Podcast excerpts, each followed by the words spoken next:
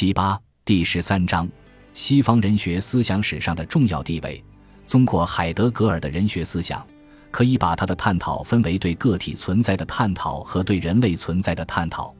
从主题和内容来看，他主要探讨了个体的情感和领悟、个体的本真、自由生存、人类的生存与一般存在的关系、人类的存在和宇宙自然的关系等问题。本章力图通过把海德格尔的情绪生存论人学与柏拉图、亚里士多德、康德、黑格尔的理性主义人学，把海德格尔的大化目的论与黑格尔的绝对目的论，把海德格尔的历史观与马克思的历史观，把海德格尔的情绪生存论人学与叔本华和尼采的唯意志论人学进行对比分析和评价，初步阐明海德格尔的人学思想在西方人学思想史上的重要地位。第一节。情绪生存论人学对理性主义人学在对个体的人及对个体此在的探讨方面，海德格尔提出了人的情绪是人的原始存在方式之一，认为情绪作为个体在世的现身形态，它不仅优先于人的理论和实践等存在样式，优先于理性思维和直观思维，而且是个体在世界之中存在的整体状态的凝结和写照。无疑。这在西方人学思想史上是一种开拓性的理论创造。从内容实质来说，这无疑是对从柏拉图到黑格尔的西方理性主义人学的一种超越。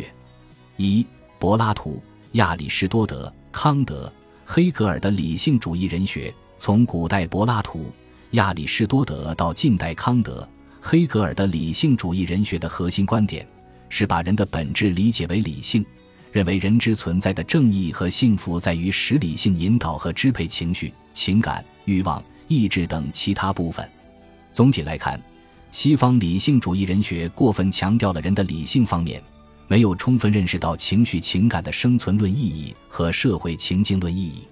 在柏拉图那里，尽管并没有明确把人的灵魂分为认知、情感、意志三个维度，而是分为理性、激情、欲望三个部分。但他所说的激情以及欲望中的某些部分，大体上相当于灵魂的情感和情绪部分。我们这里仅就激情这种情感进行讨论。柏拉图把激情作为处于理性与欲望之间的部分，从性质和功能作用上，它比理性低，但比欲望高。从形成美德的角度看，理性本身的智慧是最高层次的美德，而欲望是与美德截然相反的。只有针对他的节制才是美德，激情本身虽然也不是美德，适度的激情及勇敢才是美德，但激情并不与美德直接相反。由此来看，对于柏拉图关于灵魂的这种三分法的准确理解，应是：理性部分当然是理性的，欲望是非理性的，激情是介于理性与非理性之间的。当然，如果我们把非理性的理解为理性之外、不同于理性的部分，那么，在柏拉图的划分中，既然理性是一个部分，也就可以把激情和欲望都概括为非理性的部分。但无论如何，理性在灵魂的三个部分中是引导方向的部分，它必须是统治者，并借助激情而支配欲望，而激情和欲望必须服从理性。柏拉图所构想的至善的城邦，也是理性支配勇敢欲望的城邦。由此来看。柏拉图开始了人的本质在于理性这一思想的源头。亚里士多德对人的本质的基本看法，继承发展了柏拉图的理性人观点，同时也比较充分地认识到了情绪情感在人们生活中的地位，特别是情绪情感与德性培养的内在关联。亚里士多德认为，在人的灵魂中总会生成三种东西：情绪情感、能力、品质。情绪情感是指喜悦。愤怒、自信、友爱、恐惧、憎恨、怜悯、同情等，他们都与快乐和痛苦相伴随。能力是指人们基于他们才能产生情绪情感的那些东西。品质则是指那样一些品格和素质，人们基于他们才能感受好或坏，才能形成对情绪情感的好或坏的关系。也就是说，人们的灵魂的品质状态决定了他们对情绪情感的好或坏的关系。人的德性是一种品质，是使人成为善良并实现优秀成就的那种品质。就这种品质对于情绪情感的关系来说，就是使情绪情感处于既不过也不不及的状态中，即中道状态之中。无论是对于正面的情绪情感，如喜悦、自信、友爱、怜悯、同情等，还是对于负面的情绪情感，如愤怒、恐惧、憎恨等，都有应该使他们处于既不过也不不及的中道状态的问题。由此，他得出，德性是一种好的品质，它一方面不是能力，另一方面也不是情绪情感，但是却与情绪情感或快乐、痛苦直接关联。他的这些论述贯穿着一个灵魂，这就是人在本质上是理性的存在者。这集中体现在他把德性划分为理智德性和伦理德性，以及对他们之间关系的讨论上。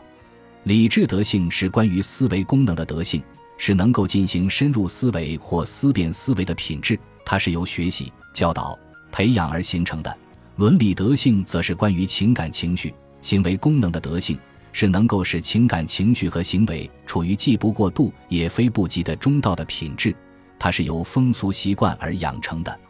亚里士多德认为，理智是人的灵魂中最高贵的部分，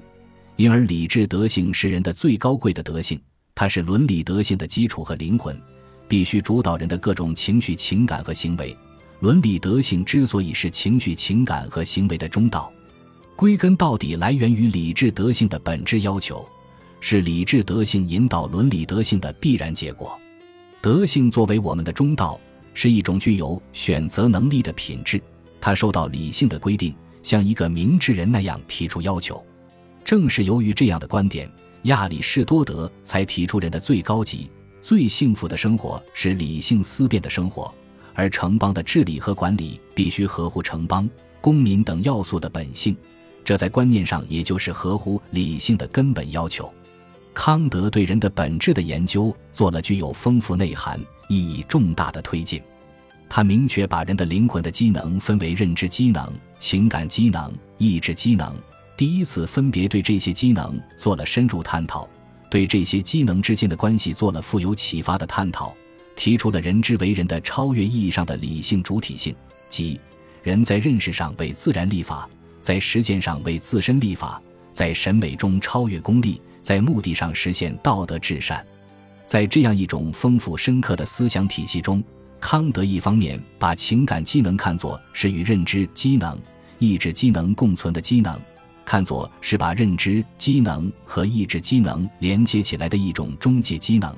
因而明确了情感这种机能在人的存在中的地位。另一方面，他同样把人的本质理解为理性。理性不仅是人不同于动物的根本所在，而且是自然界演化的终极目的所在。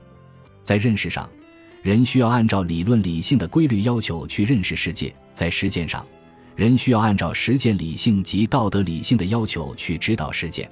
而理论理性与实践理性是同一个理性，只不过是同一个理性的分殊应用。就人之存在或所追求的根本意义来说。人只有成为道德理性所要求的人，才算完成了自然演化的终极目的。这都充分表明了康德对人的理性的推崇。在康德那里，对于情感在人的存在中的地位的论述，主要存在于他对审美活动的分析之中。审美活动以情感为要素，或者说，审美的形成离不开情感因素，因为美从性质上是一种特定的愉悦情感。同时，康德认为，审美活动的过程、美感这种愉悦情感的形成，必须以相应的判断力为引导，而判断力是一种介于知性和理性之间的认识能力。这表明，在康德那里，判断力归根到底是一种广义的理性能力。从康德对审美判断力以及对美之为美的无功利、纯形式等情感特征的分析，可以看出，他关于情感的观点的本质是。情感只有依靠理性的引导，才能最终生成为美的情感。到了黑格尔，则把哲学发展成为绝对理性主义哲学，把整个世界从自然到社会到人类的精神理解为绝对这一本源力量的自身发展、自身认识自身的过程。绝对这一本源的本质是能动的精神，而精神的核心是理性或理性思维。这种本质和核心在人类身上达到了顶点。也就是说，人的精神中的理性思维是绝对自身认识自身的自觉阶段。首先，人的理性作为人的本质，本身就与外部自然事物具有本质的同一性，因为人人的精神、人的理性是从自然发展而来，自然已经内在的包含了产生人人的精神、人的理性的必然性，所以理性是整个自然的本质与核心，是自然界一切事物的本质与核心。精神以自然为它的前提，而精神则是自然的真理。因而是自然的绝对第一性的东西。其次，人的理性本质意味着人具有最高的思维能力，能够以概念的方式认识一切事物和事情，能够扬起杂多纷乱的感性认知，形成对各种对象的本质和规律的真理认识。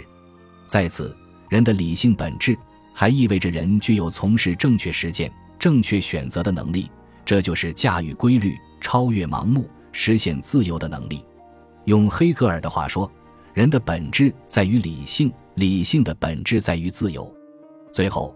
人类社会本身的本质运动，当然也是精神或理性的运动，是从个体的主观精神到社会的客观精神，再到实现主观精神和客观精神相统一的绝对精神的运动。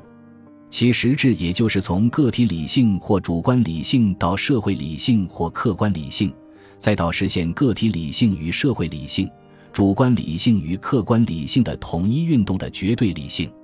从黑格尔对宇宙和人的这种泛理性主义解释中，可以想象他对人的情感情绪和其他非理性的意识形式在人的心灵活动中的定位，那就是情感情绪和其他非理性的意识形式是从属于理性或思维的，理性或思维是全部心灵活动或意识活动的灵魂、根本和基础。贯穿于情感情绪、表象、想象、直观、欲望等各种形式之中。进一步说，也只有理性或思维才能够把握情感情绪和其他非理性的意识形式。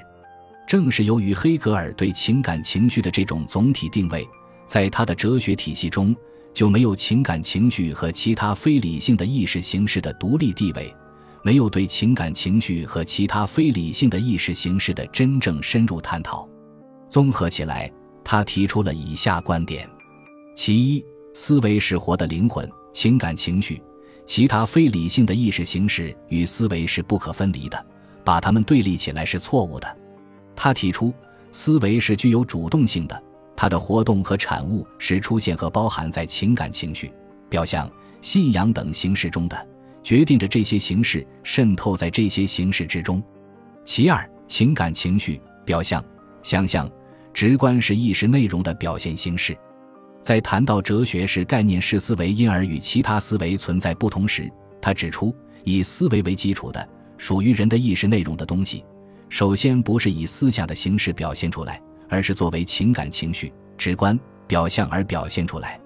意识的同一个内容可以存在于情感情绪和其他非理性的意识形式等任何一个形式之中。其三，只有思维。才能够真正把握情感情绪、直观表象，形成关于他们的思想，而且关于他们的思想也同样包含了反省、推理等形式。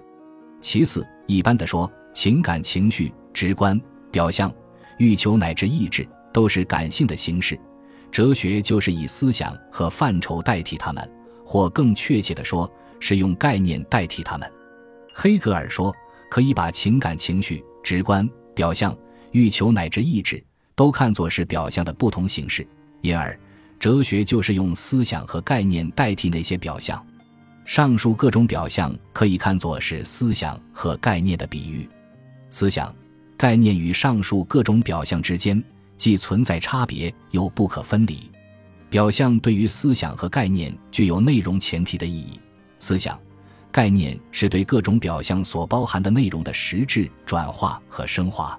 这也就是哲学之所以难懂的重要原因所在。当然，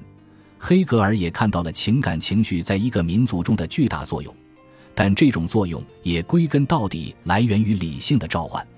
从以上对柏拉图、亚里士多德、康德、黑格尔等哲学家在人的问题上的主要观点的阐释可以看出，他们对人的本质、对社会的认识都是理性主义的。他们尽管都或多或少地认识到了情感情绪因素在人的存在在社会生活中的重要作用，有的哲学家甚至还对情感情绪因素做了深刻的道德和审美探讨，但在总体上没有系统深入探讨它的生存论意义和社会共在意义。